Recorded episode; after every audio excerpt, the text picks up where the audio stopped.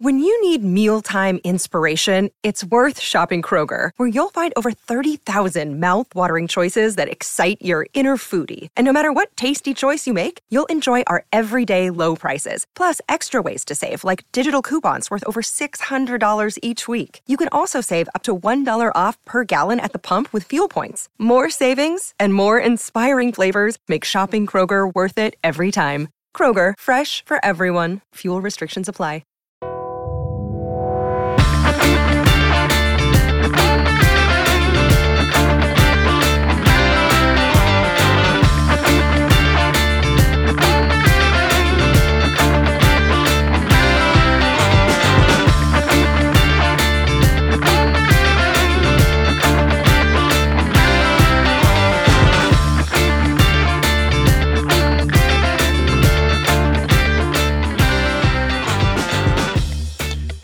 The WALT Pod post match phone in. 24 hours later, we're looking at the game Luton Town 2, Man City 6. And a little bit later as well, we're going to be previewing the Aston Villa game. We got a lad for, coming on from uh, For the Love of Paul McGrath pod. Uh, so he's going to take us through Aston Villa. Um, might as well pick up and start talking about the game, really. Um, just my thoughts on it. I don't think it was as bad as everyone on social media is making it out to be. I think everyone's maybe blowing it out of proportion just a tad. Look, Man City are a very good team. We got it back to 3 2. And they just kept undoing us with the same pass every single time. Um, that that De Bruyne to Haaland pass, and one thing that struck me about Erling Haaland, like that that's the first time I've ever seen him play in the flesh, and he's so fast. His acceleration is unlike anything I've seen from a man of that size uh, the, mechanics of how he runs is just extraordinary. And it was interesting because the way he would he'd do it was um he'd sort of back into Teden Mengi and then he'd wait for for um De Bruyne he'd play it back to Kevin De Bruyne. They De Bruyne would just play it straight away and, and Erling Haaland had already spun off. He was running behind every single time. And Mengi did all right. Sometimes he got back and managed to, you know, win the ball back. But otherwise, crikey, you know, Haaland is probably the best striker on the planet right now. And he was he was ruthless. He was so ruthless. I can see how he bagged so many goals in the Premier League. We just haven't seen it against us until yesterday. Um, look, if anyone wants to uh, jump on and, and give us their thoughts, please do. Uh, I'll bring in Christian now. Uh, so he can give us his thoughts from across the pond. Good evening, Christian. How was that for you? It was pretty, you know, unrelenting, wasn't it? At times. Yeah, yeah. I mean, I think I think we all went in knowing that hey, it's Man City. They have Haaland. He costs them, you know, nine figures. It's going to be tough, man. What we do, it's going to be tough. And uh, I got to say, you know, when they were two up, I think what, like 13, 14 minutes in, whatever it was, uh, I was like, okay, kind of expected that. Um, but then Clark, you know, you know, having that having that very long um, goal from, I think, I mean, I I think he shot it from outside the box, and if memory serves, I believe that that's the first goal that we have from outside the box this season. But um, you know, you know, I kind of agree with you. I don't I don't really think it was as bad as a lot of people were making out to be. I mean, yes, it was 6-2. Haaland scored 5. De Bruyne had 5 assists. But it's Man City. They have more money than pretty much any other team on the planet. They're willing to spend whatever it takes to win. And they still led up two to us. So unfortunately, we're out of the FA Cup, but I was also doing some looking. And this is only the second time Luton Town has made it to the fifth round since making their return to the Football League. So it's not often Luton Town gets as far as this, and they surely put up a really good fight to get this far. They put up a good fight last night, even though maybe the defense wasn't as good as it should have been. But th- there's th- there's improvement to look at. Uh, Doughty's crosses were good. Again, he's had a few shockers this month. Uh, played good. Clark played amazing. The midfield was, I think, about as good as they have been lately. The defense had a shocker, and that's maybe not to be um, too surprised about. But I, I think, I think for what the game could have been and what it ended up being, I think we did good. I think that ultimately we need to start having people that can fill in those positions because we have Eli out, uh, you know, uh, uh, Eli Adebayo, uh, Adebayo. Ooh, can't speak. We have Lokonga out. Um, you know, we you know we need to find those people that can kind of fill in their places for the time being. And um, I don't know if Rob was going after that last night or not, but but for at least the front three, Jordan Clark, he definitely impressed me, and he's definitely somebody I would like to see out there some more if if if we can get that to happen.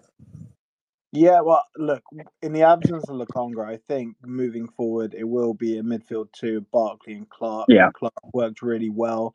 Look, it's uh, it is a tough one because there was a very clear game plan, and it's something that we have been playing a lot more openly recently. I noticed right game that uh, Cauley Woodrow, who was um, obviously tasked with marking John Stones, he was often tracking back and John Stones's crazy runs. He was Beckenbauer esque in the sense that he was just coming out from defense and running through the without the ball. He was running through our entire team, uh, like sort of as a roaming playmaker. It was it was surreal at times to see a player doing that.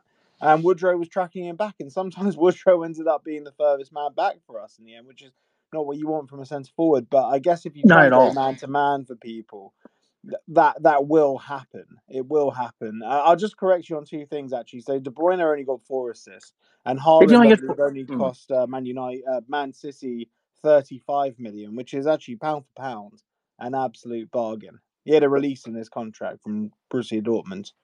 All right then. Wow. That okay. That so that that's that that that's news to me. Also, now I think about it, you're right.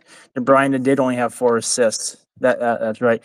Um, actually, actually, I was thinking about it. I was thinking about it, and and and looking back at Haaland's stats. Um, he he's basically averaging like one goal a game for Man City. Um, which well, yeah. which which is very impressive. But uh, despite all that, he's never scored against Luton Town in the Premier League, and that will remain a fact at least until April. So. Yeah, look, I wouldn't, I wouldn't tempt fate with that. Oh no, he, not at all. He hasn't, he hasn't played against us in the Premier League, and to be honest, he scores against most people in the Premier League. I think this season he's actually he scored against every single Premier League team he has faced. Um, yeah, yeah. So I w- I wouldn't, um, and it looks like he, he's finally hitting his stride after you know, uh, that long injury layoff. But to be honest, I'm I'm happy that you know we only have to play them one more time.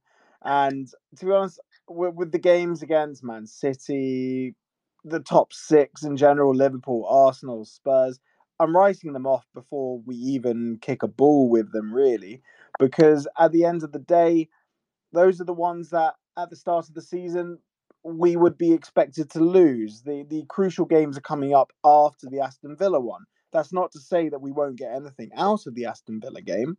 Um, I feel the way we played yesterday, uh, and I'll talk about individual people before uh, we get uh, Adam Driscoll on. Um, some of the individual performances yesterday, there were very reassuring signs from um, you know Daiki Hashioka, who you know he came on and considering you know as as the Luton Town social media account put it, playing against the best in the world. Um, I don't. I'm not. I don't go in for that arse licking, uh, especially as like Luton Town social media have been doing that uh, quite a bit with Man City. Um, I thought he was really good. There was one moment when Kyle Walker really opened up his legs and beat him to a ball, but other than that, I thought Daiki Hashioka was very tidy. Another bright spark was uh, Joe Johnson. Absolutely chuffed for him. He's actually he's actually local to me in uh, you know where I live. He's from my my ends of the woods, and um, you know 18 coming on in the you know 38th minute for Amari Bell. That is a concerning injury um, because Amari Bell gives us that balance on the on the left side of defense, and he has that pace. But I feel Joe Johnson really put in good shift, and I'm actually excited that he's in and around the squad because I'm trying to think since James Justin, have we actually had another youth player that's actually stepped up to the team? Adam Driscoll, what are your thoughts on yesterday and Joe Johnson making it into the first team? Good evening, mate. Hello, mate. How you doing? You all right? Yeah, doing very well, thanks. Good man. Um, yeah, I mean Joe Joe Johnson. I thought he did really well, like everyone else, considering you are literally up against some of the best in the world uh, for what you know the best part of an hour or something. Um, so he looks very good, really exciting. I think you know if we're not fortunate enough to stay in the in the Premier League, I can certainly see him being, um, well, certainly in the squad next season. Um, obviously, it depends on you know his position and who we keep or whatever, but he certainly looks like he's he's really going to make the grade for us at some point, which is great. Um, but generally, obviously, last night, yeah, I mean, there's there's levels, isn't there? And um, I think we we all feared when we saw their lineup, um, basically what was going to happen. Um, they took it very seriously, didn't they? Yeah, they did, and, and that's fair play. I think you know that might have been they they had a tough game or a, a relatively tough game when they came to us earlier in the season, so. I think they they basically wanted to get the job done. I was a bit surprised Haaland stayed on as long as he did. Um, and obviously, like most of us, not very thankful for that. But uh, it just goes to show, you know, the best striker in the world comes to us, smashes five goals in, and um, yeah, I mean, you know, we don't want to see Luton getting hammered, but we all want to see Luton playing against the best players in the world. So sometimes you have to just take a step back, appreciate what you've seen, and um, yeah, and not worry too much about it really. So that, that was really my takeaway from yesterday. Yeah, but don't you think we acquitted ourselves really well? Like if you look at the stats, like Man City did not dominate the ball as everyone sort of assumes they would. Like they had 58% possession, 42 for us. And we we sort of gave as good as we got. The only difference really was the clinical nature of Haaland versus you know whoever we had up top. You know, I think it was Woodrow playing up top, and Carlton Morris couldn't really get into the game too much. There were some excellent crosses that were flashed in by Doughty in the first half. You wouldn't have seen it because you're you're up the other end in the Kenny end, aren't you? I am, um, yeah, yeah, yeah. Right in front of me, like Doughty flashed in a couple of crosses that were inch perfect. Yeah, but at the end of the day, we had eight shots on target, and and their their goalkeeper, um, to be honest, I, I had never even heard of him. Ortega, uh, Stefan Ortega. He's German. Oh, blimey, he's 31 as well. I, I, I figured he was. Uh, I figured he was just some some product from their academy or something. Um, he was really decent. He made some decent stops in the, you know, to to prevent us from getting back into it. But obviously, there was nothing he could do with either of Clark's goals that were absolutely sensationally taken.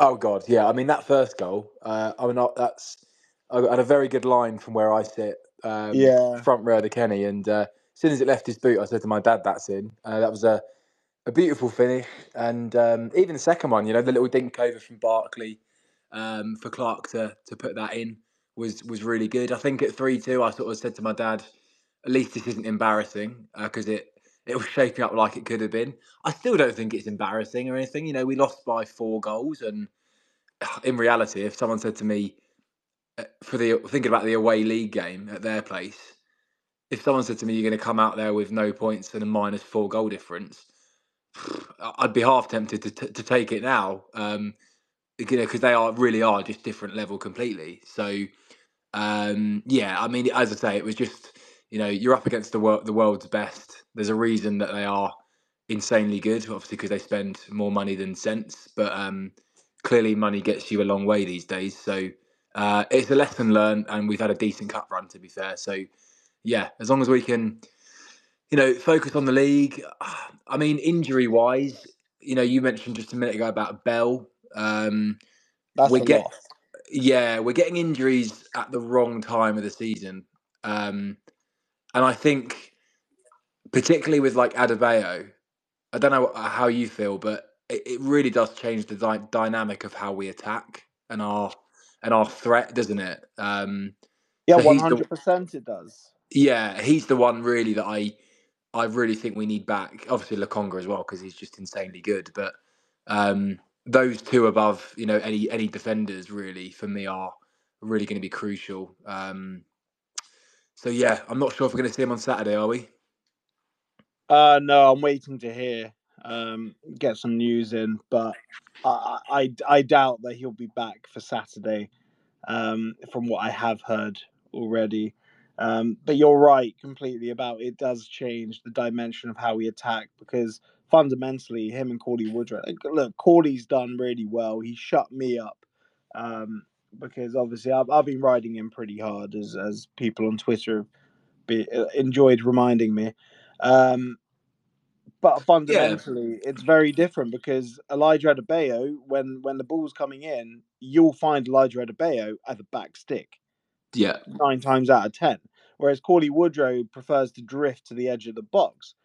And he's not a presence in the box, but you know, as we saw against Liverpool, his hold up plays pretty tidy.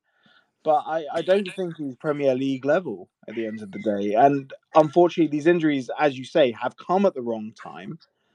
And you know that by by coming at the wrong time, I mean they've come after the transfer window is closed. Not that you know we would have done too much anyway. Um, but I, I feel with Sambi's loss, I think Sambi's loss isn't as big as loss as Elijah Adebayo because Jordan Clark has shown that he is able to to to do what Sambi does in midfield.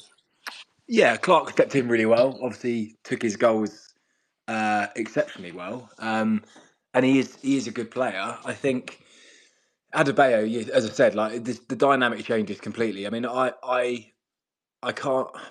I, I admire Woodrow for for giving everything he's got. Um, you know, and y- you can, you know, it's just because you voice an opinion on someone doesn't mean you're bashing them. If you if you personally don't think they're at the level that we need, you know, I don't think Woodrow's at the level that we need, but that's what we've got. And he and he runs and he tries and he's, you know, he's a decent footballer. I personally, I would like to see Morris as the central striker and then make use of um, uh, the wide men. And I I know there's sort of very subjective as to what opinion, uh, what um, formation we're playing at the moment, whether it's like two behind the striker or two wingers or whatever. I, I mentioned it earlier on in the tweet. I think with Kabore and Hashioka now back, you've got to push Ogbene into a wide of a three, and you've got to play Morris down the middle as a striker, i- i- in my opinion. Um, so I'd like to see that in the Villa game, uh, as opposed to kind of Morris behind Woodrow. Yeah, Ogbene did have um, some very good displays a couple of games ago at right wing back, um, most notably against Newcastle, but he was up against Dan Burn. I do feel his performances earlier on in the season when he was playing uh, left wing, um, sort of in the inside forward role, he was he was unplayable before his injury, and I'd love to see him link up on that side with Alfie Doughty again. I, I just feel that that has to happen. I think I, Um, I agree, and I, I do think to a certain extent, I don't know how well defensively it helps us having the two centre midfielders and then two in front of them and then the one striker. I I I think you get more work rate from your wingers, is in your your attacking wingers, um, up and down the pitch to help out the wing backs as well. So. I, I, I- you know, I think part of the reason we've shipped a load of goals of late, even though we've we've done well in attacking, is probably because we're playing that formation. Um, we do look a little Oh, bit exposed at times. Yeah, Um, one one hundred percent. Look, playing a flat two man double pivot, it leaves you susceptible to exactly what we saw yesterday. Uh, we we saw it against uh, Burnley in the home game as well, um, where a single ball just straight through the two, and mm-hmm. then if if their forward has more pace or strength than the centre back that they're battling with to get to the ball, Yeah. nine times out of ten, they are going to score a goal. Or in the case of Haaland, ten times out of ten, they're going to score a goal.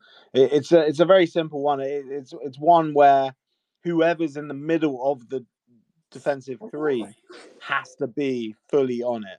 Yeah. And what what? So before we go over to Simon as well, um, what what do you make of this new um one v one defensive shape that we've taken up, where we're entrusting our defenders to? Because it's there's been a lot of opinions about it on on social media. I'll tell you mine afterwards.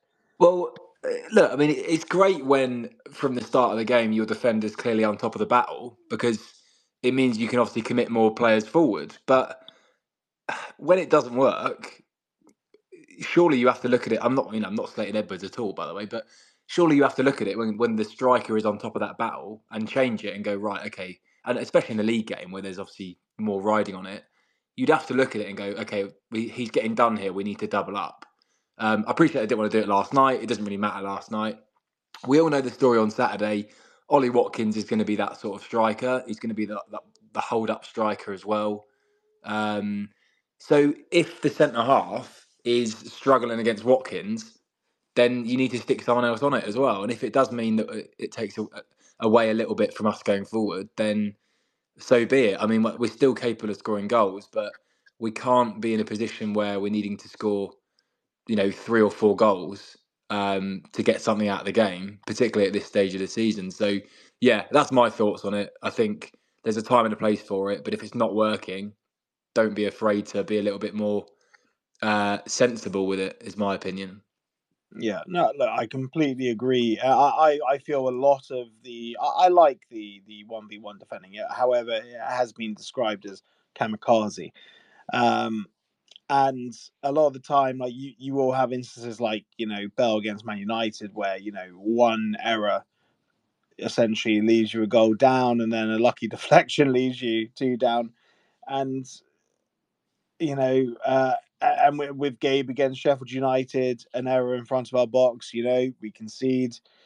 It it's it is one of those things that sort of does need to be looked at. Rob Edwards is sort of adamant that he is not going to change it. I feel a simple fix would be take one of the one of the three that's up top. You know, you can play Morris in behind Woodrow, but you know, play just another man in midfield just so they don't have that option of playing straight through.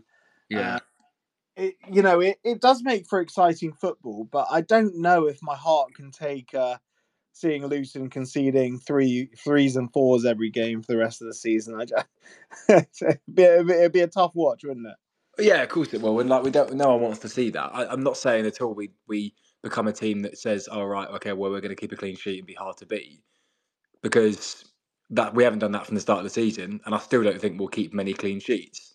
Um, so I'm, I, you know, I, I don't mind us being that risky team and and trying to be progressive.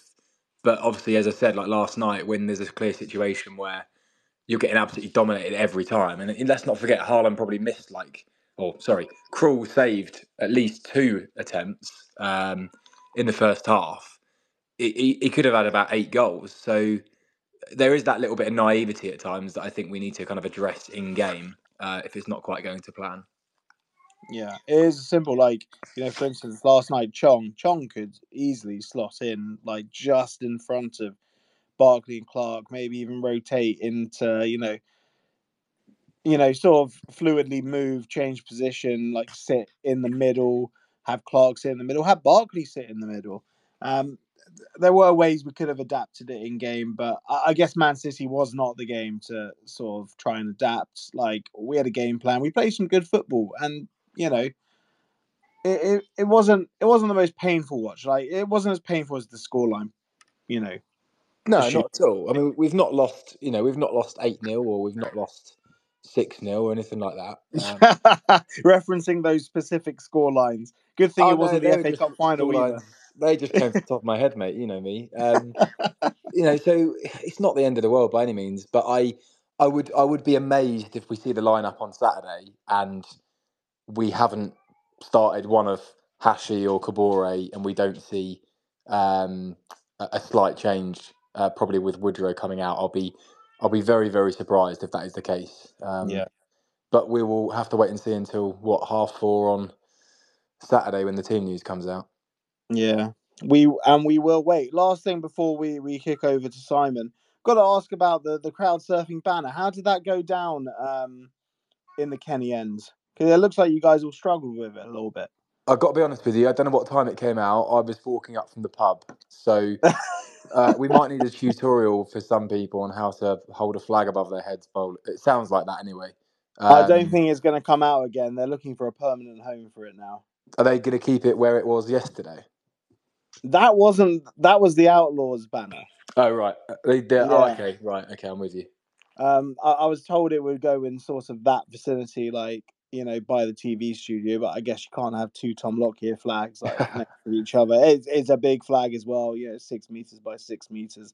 Yeah. I don't know where they're going to put it, but you know, at the end of the day, I hope they, I hope they do. I'm sure Yeah. they'll make they'll make use of it, and uh, obviously it's a great idea, and um, uh, well done by you guys and for, for sorting it all out as well. No, well, thank thank you very much, Ad. Uh, appreciate that, mate. Um, but have a good evening. I'm going to kick this over to hashtag in Tom Lockyer we trust, better known as Simon. How are you? Hello, mate. How you doing? yeah, I'm doing all right. I'm doing all right. How are you doing this evening? Haaland's not hiding somewhere in here, is he? well, you know, you'll just burst out Terminator running. I've got PTSD, mate. Yeah. Ooh.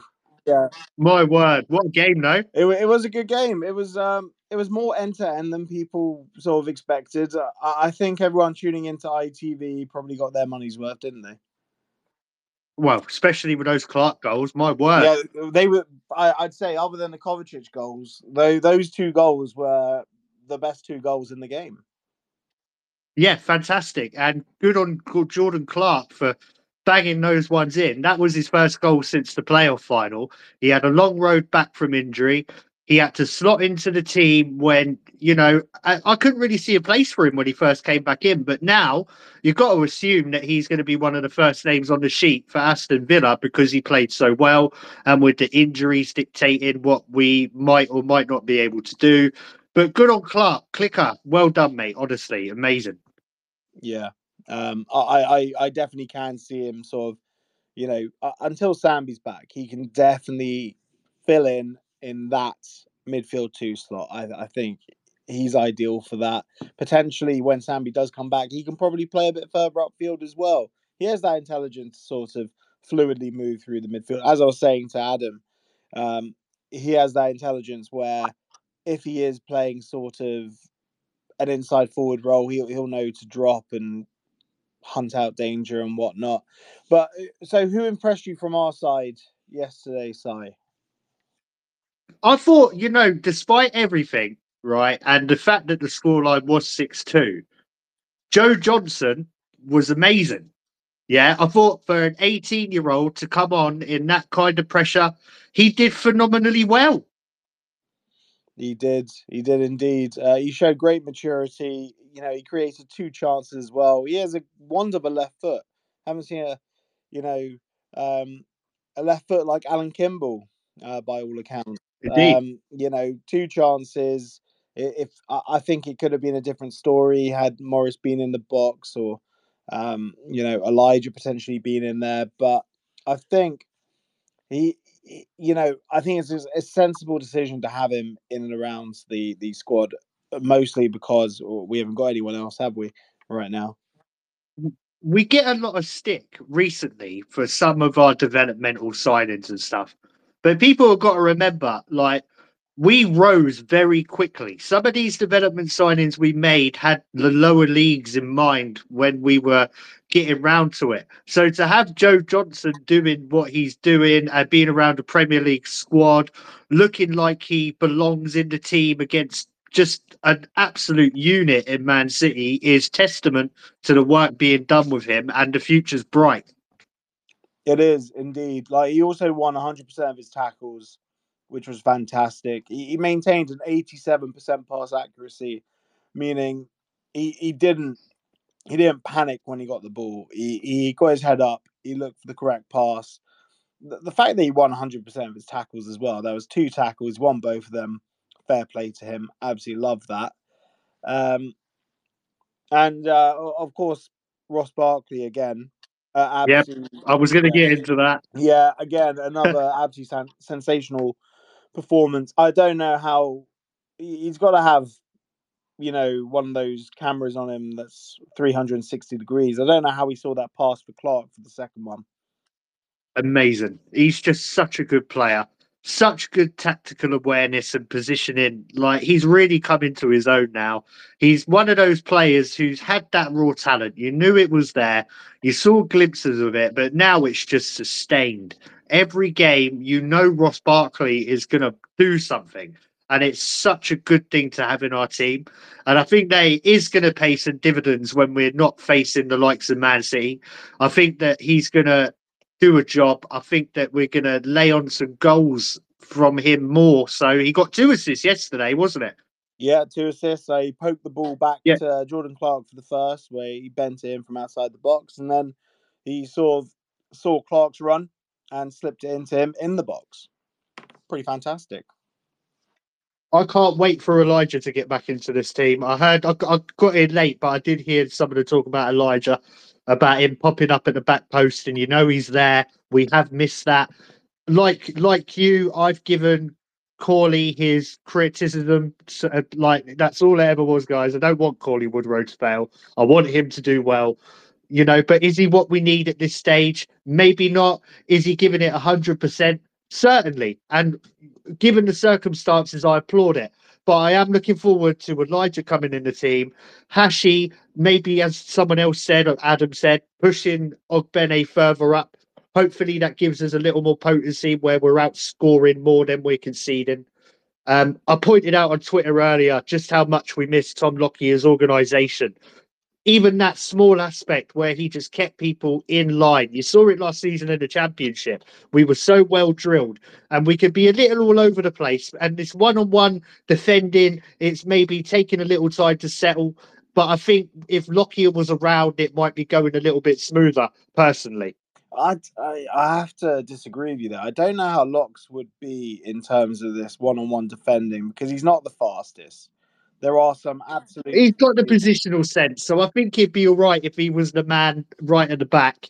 Yeah, well, I, I guess we don't know right now. Um, yeah, it's all speculation. Yeah, yeah. Look, if, if my if my auntie had wheels, she'd be a bike, wouldn't she?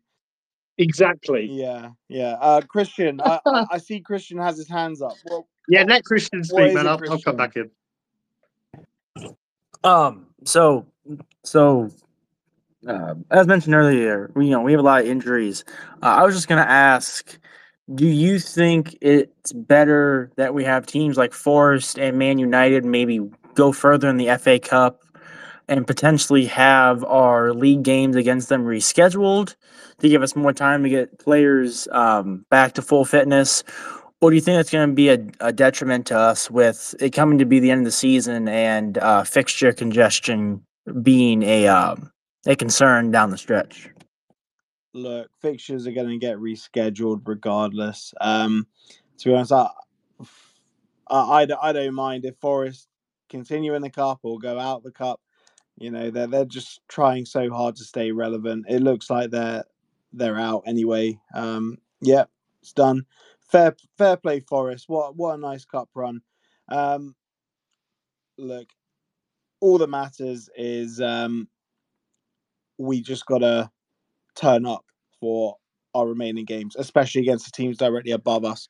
Like I, I, as I was going to say, um, after Villa, I would say the three games immediately after Aston Villa are probably the most important games of the season because they they are going to make or break our season. We've actually got Neil here from the For the Love of Paul McGrath Villa Pod.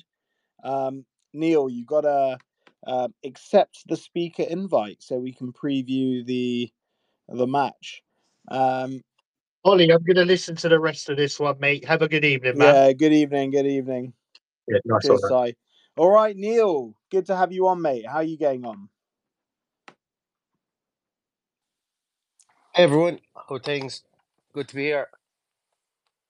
I've got to ask about the uh, the so Paul McGrath. He was uh, you're obviously Irish, and Paul McGrath was obviously the best centre back that Republic of Ireland ever had. So, is, uh, and he played for Aston Villa. Is that the name of the podcast? I just pick you up on one thing there. Paul McGrath is the best player the Republic of Ireland ever had. That's how, how highly I think of him. But yes, absolutely. Uh, um, Paul McGrath is just revered around Aston Villa Football Club and, and around Irish football in general. Um, commonly known around around Villa Park as God. That'll tell you how much Villa fans love him. And uh, we had the absolute pleasure of interviewing him in front of 300 people on the 3rd of February in a live event here in Ireland. So to say my life was made when that happened would be an understatement. But yes, the podcast is named after who I feel is the best Irish footballer of all time. that's fantastic. that's that's really good. Um, so, how are you feeling ahead of this game? Um, it's it's a bit of a strange one because you know Villa fans at the moment are obviously going through a season that nobody ever thought we would have. Not even the most ardent supporter of, of, of Aston Villa to be in a position where we could have gone top for Christmas. Yeah, we bottled it. Uh, well, not bottled it, but we we just we kind of had white line fever, maybe I suppose, uh, against Sheffield United. But we've uh, we had a couple of dodgy results then over the Christmas period, Manchester United in particular. But we seem to have gotten back up in the horse again, and you know the club challenging for the top four positions and to get into Europe, considering where we were prior to Unai coming in, it's just absolutely it's it's outstanding, and it, it just goes to show what what a real top class manager can do uh, to to I suppose turn around the fortunes of a club, and and the reason I, I I mention about that is because three games ago, if we were to play Luton, you know, I, I would have a very different demeanor about about uh, what my feelings are towards the game for, for a lot of different reasons. We had tons of injuries. It seemed like you couldn't open up your, your phone and look at Twitter, and somebody else was down with an ACL, or somebody was out after having a freak collision with the post or something like that. And it was just getting really kind of draining because for once in a lifetime, really, Aston Villa were were, were, were close to getting into the Champions League, uh, and and and uh, and we know how much that means to, to, to clubs, I suppose, from a financial point of view.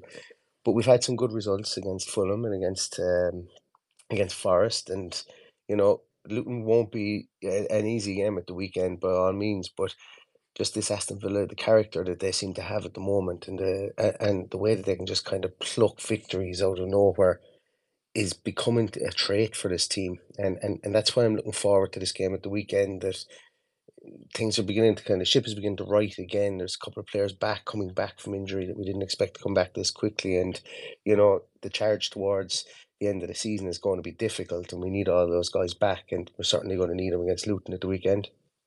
Yeah, you're actually competing on two fronts as well, and mm-hmm. after Luton, you got Ajax straight yeah. after, like uh, five days later. Do you yeah. reckon potentially there may be one eye on the on the Ajax game, which which could throw Aston Villa? So that's a tough one to know because we've Luton, Ajax, Spurs, Ajax. That's that's the way our fixture list goes. And Unai Emery is how would I put this? He's, He's a, European who, specialist as well. well. Well, he is, and Ajax are down in their luck, and and you know what? Ajax got beaten by um, AZ Alkmaar at the weekend, and and they got beaten pretty comprehensively, and we dismantled Alkmaar twice this season when we played them in the group stages. But as we know, that doesn't mean anything when it comes to uh, a, a game in in Europe. But Unai Emery, you see, it's hard to know what he thinks. He never puts out a team that's going to be completely completely changed or anything. But when he puts out, when he's been in, in a press conference, should I say, he's always said Villa are not Villa are the seventh best team in the Premier League uh, he's always kept the expectations low from that point of view. But um, in this instance, uh, I think he's probably going to go for the go for the league and probably rest players against Ajax in the first set, first leg, and then see what happens then as he goes on. Yeah, that's a very fair point. I think the the best thing that Aston Villa could have done was giving Steven Gerrard the elbow. To be honest, because um, it, it's it's amazing how poor you were last season under him. You know, what were you? You were seventeenth, weren't you? At one point. Yeah. Yeah. It's absolutely shocking. It seems seems seems like a long time ago, and uh, you know, Steven Gerrard, the the bloom came off the rose pretty quickly with him. Uh, we went on a preseason tour to Australia. Pretty soon after that, there was rumblings coming out that things weren't going well, and Michael Beale had left, and Critchley couldn't even go on that preseason tour to Australia, and Gerrard was kind of left on his own out there without a right hand man that he trusted, and things began to become apparent, shall we say, at that stage. And yes, we had a we were beaten for that for that run uh, when we were out in Australia, but we came back and things were never really right for the start of the season. And he gets the boot, and Emery comes in, and then we start to shoot up the table. So it goes to show that sometimes managers are good managers, and sometimes players don't become good managers either. But he's in. He did, he did a good job at Rangers, and, and he's out in Saudi now, and more power to him for what he wants to do in the future. But it didn't work out at Aston Villa for sure. But did he do a good job at Rangers because he had um Michael? No, he had Neil Critchley with him. Obviously, it didn't work out for Neil Critchley on um, you know, uh, and and uh, and Steven Gerrard at Aston Villa. But I, I just, I, you know, look, I I think it was just a masterstroke, giving him the boot, bringing in Unai Emery.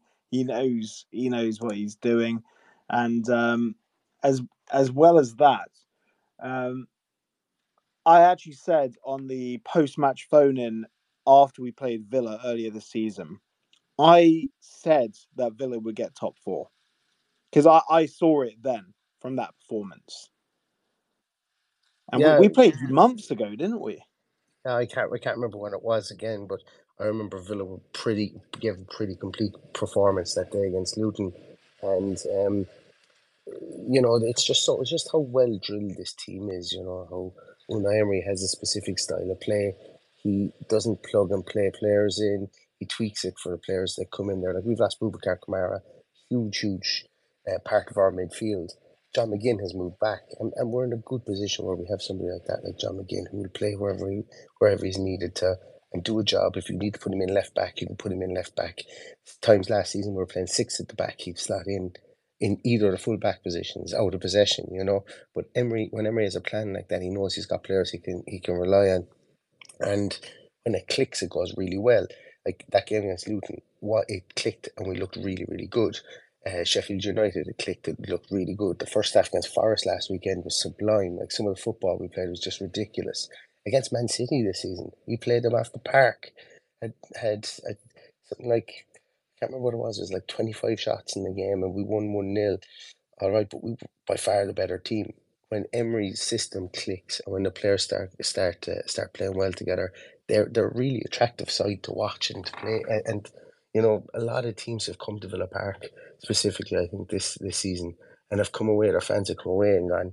There was nothing we could do against them today. Their their system worked and and they looked impressive.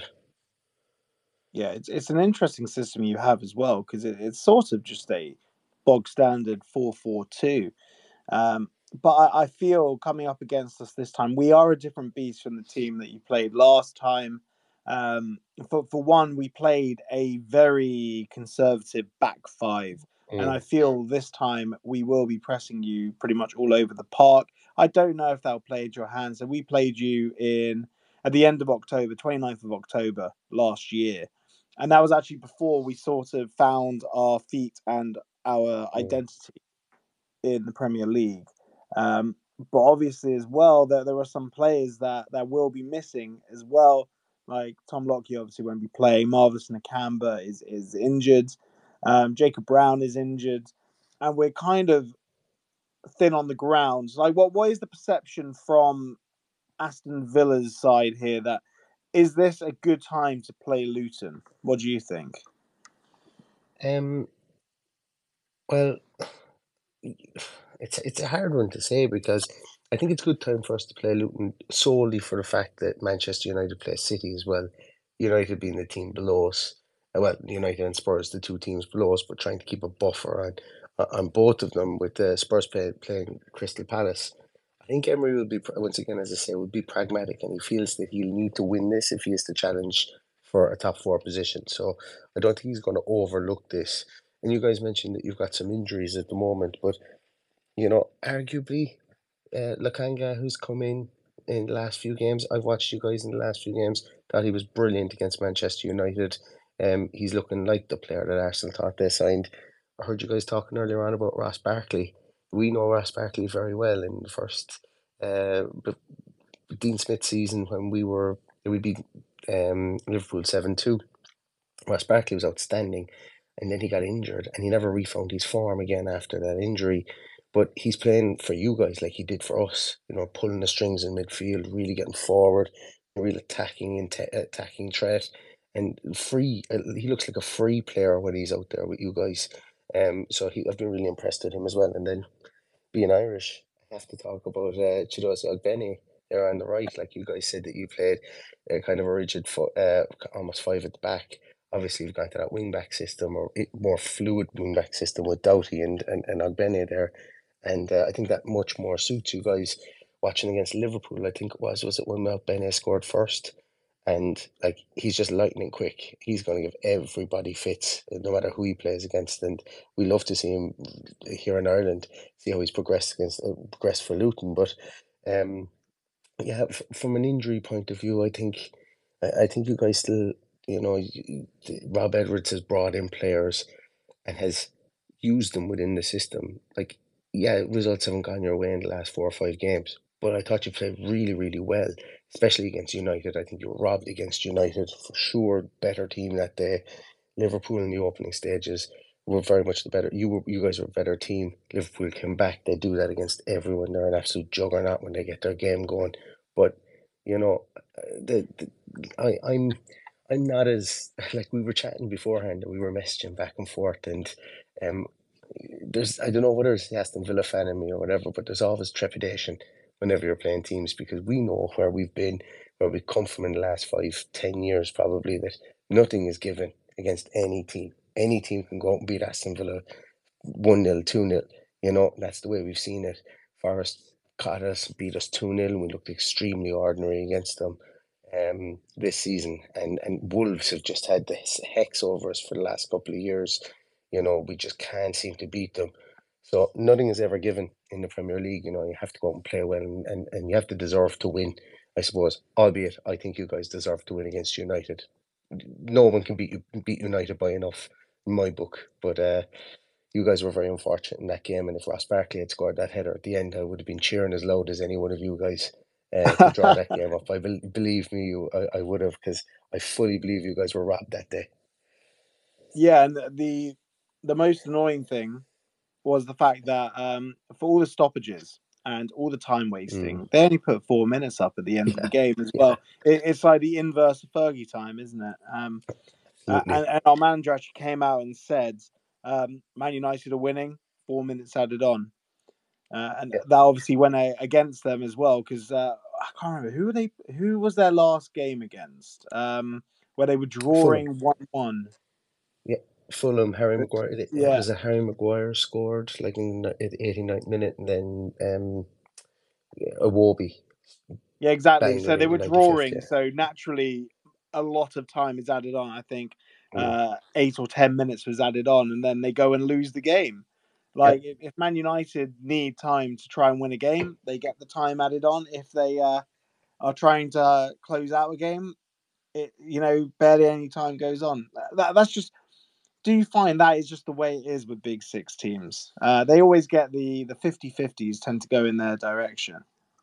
A hundred percent. Like it's it, it's hard. It's to, not a conspiracy that I've, I've just cooked up in my head, is it? No, it's not because I can guarantee you, if you were to get uh, fans of, you know, the four what we call the fourteen other football teams in the Premier League outside the Big Six, every single one of them would say the exact same thing. We can't all be wrong. That's all I'd say. I, like the amount of times Liverpool have drawn with us in the last minute, I'll never forget. Um, in our first year back in the Premier League, I think it was, or maybe it was our second year, and uh, Villa being 1 0 up. And then they scored, and I think it was the 87th minute. Sadio Mane, I think, might have scored. And then he scores a header from a corner in like the 91st minute to beat us 2 1. It was just devastating. And of course, Federico Macheda scores that goal against Villa in like the 95th minute back in 20, 2009, I think it was, and he doesn't barely kick a ball for the rest of his football career. Like I've seen it so many times that the that the the so-called big six teams or so-called bigger teams, they just get that rub of the green in last uh, in injury time to you know to scupper any plans or any any uh, any potential upsets that you get. And I don't know whether it's because you know they believe they want they can score at any time or whether they there, there's an aura around them or whatever, or whether it's just a case of play on till they score. But it does seem does tend to happen more often than not. Yeah, well, we got um, Michael Oliver as the man in the middle for our game. So Yeah. I think he is probably one of the better officials. I can I can see my co-host from the podcast inside here and in, listening into this, and he he basically he's not a fan of referees, and I don't think he's a fan of Michael Oliver either. Um, look, I'll be honest with you, I'm uh, I, I'm I'm agnostic towards a lot of referees at the moment. I think they're all going to make mistakes at this stage. Um, and uh, Michael Oliver is no different. He's a man for the TV cameras too. Um, and look, I- suppose we just you, you go out go out in a game like this, and you just hope that whatever if he does make a mistake, it isn't egregious and it isn't doesn't ruin the game, or it doesn't it isn't completely egregious that it ruins somebody's chances, or that somebody look back at this at the end of the year and say, well, Villa didn't get Champions League because he gave a penalty and sent a fella off.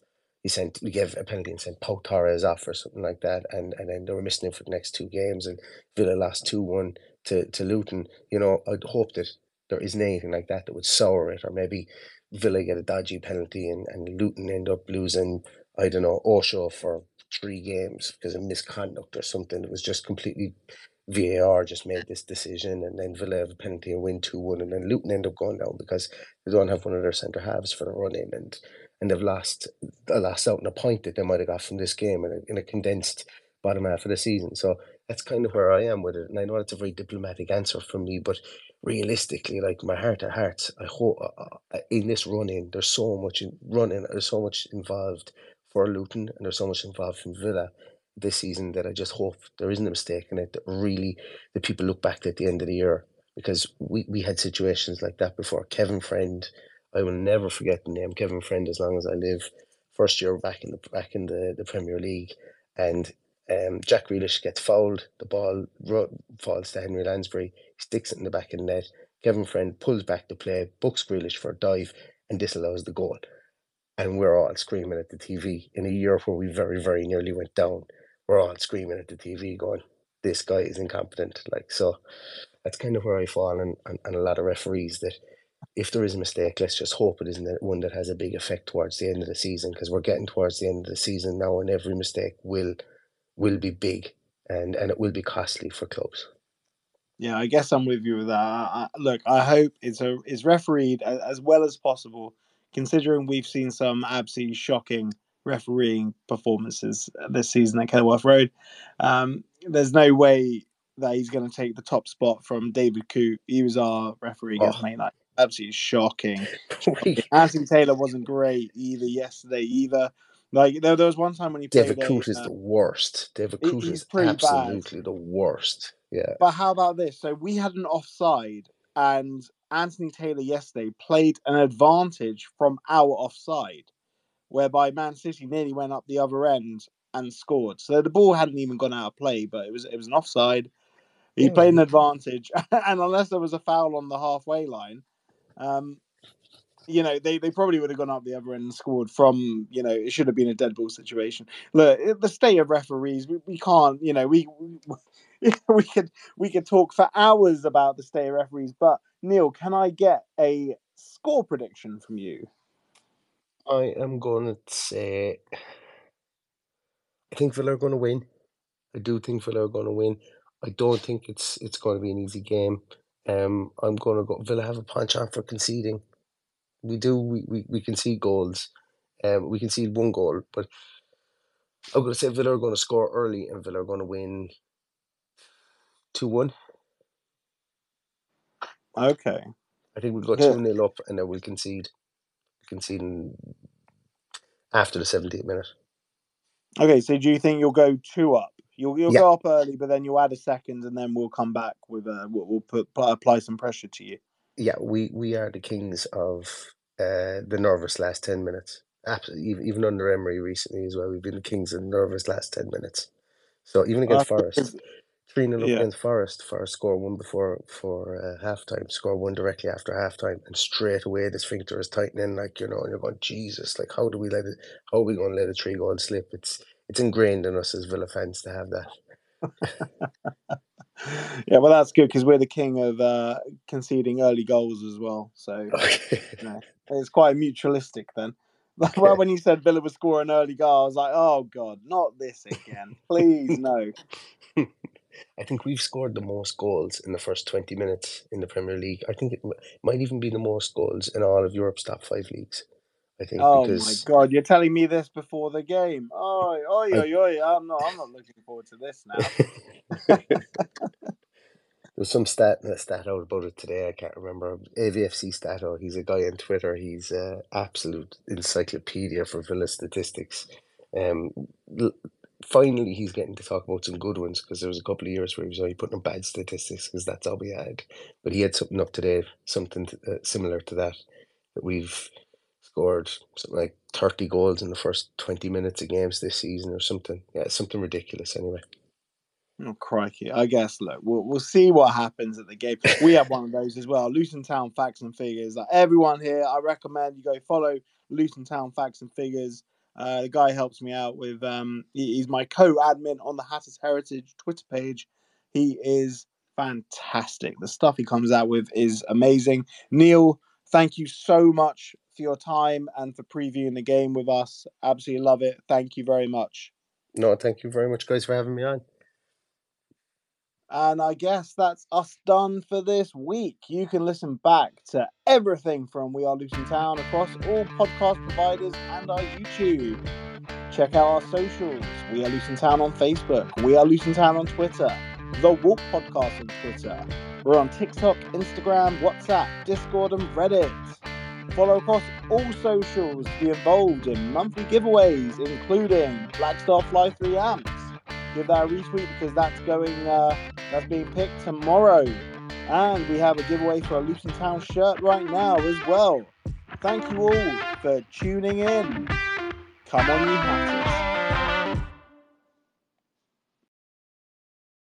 Sports Social Podcast Network.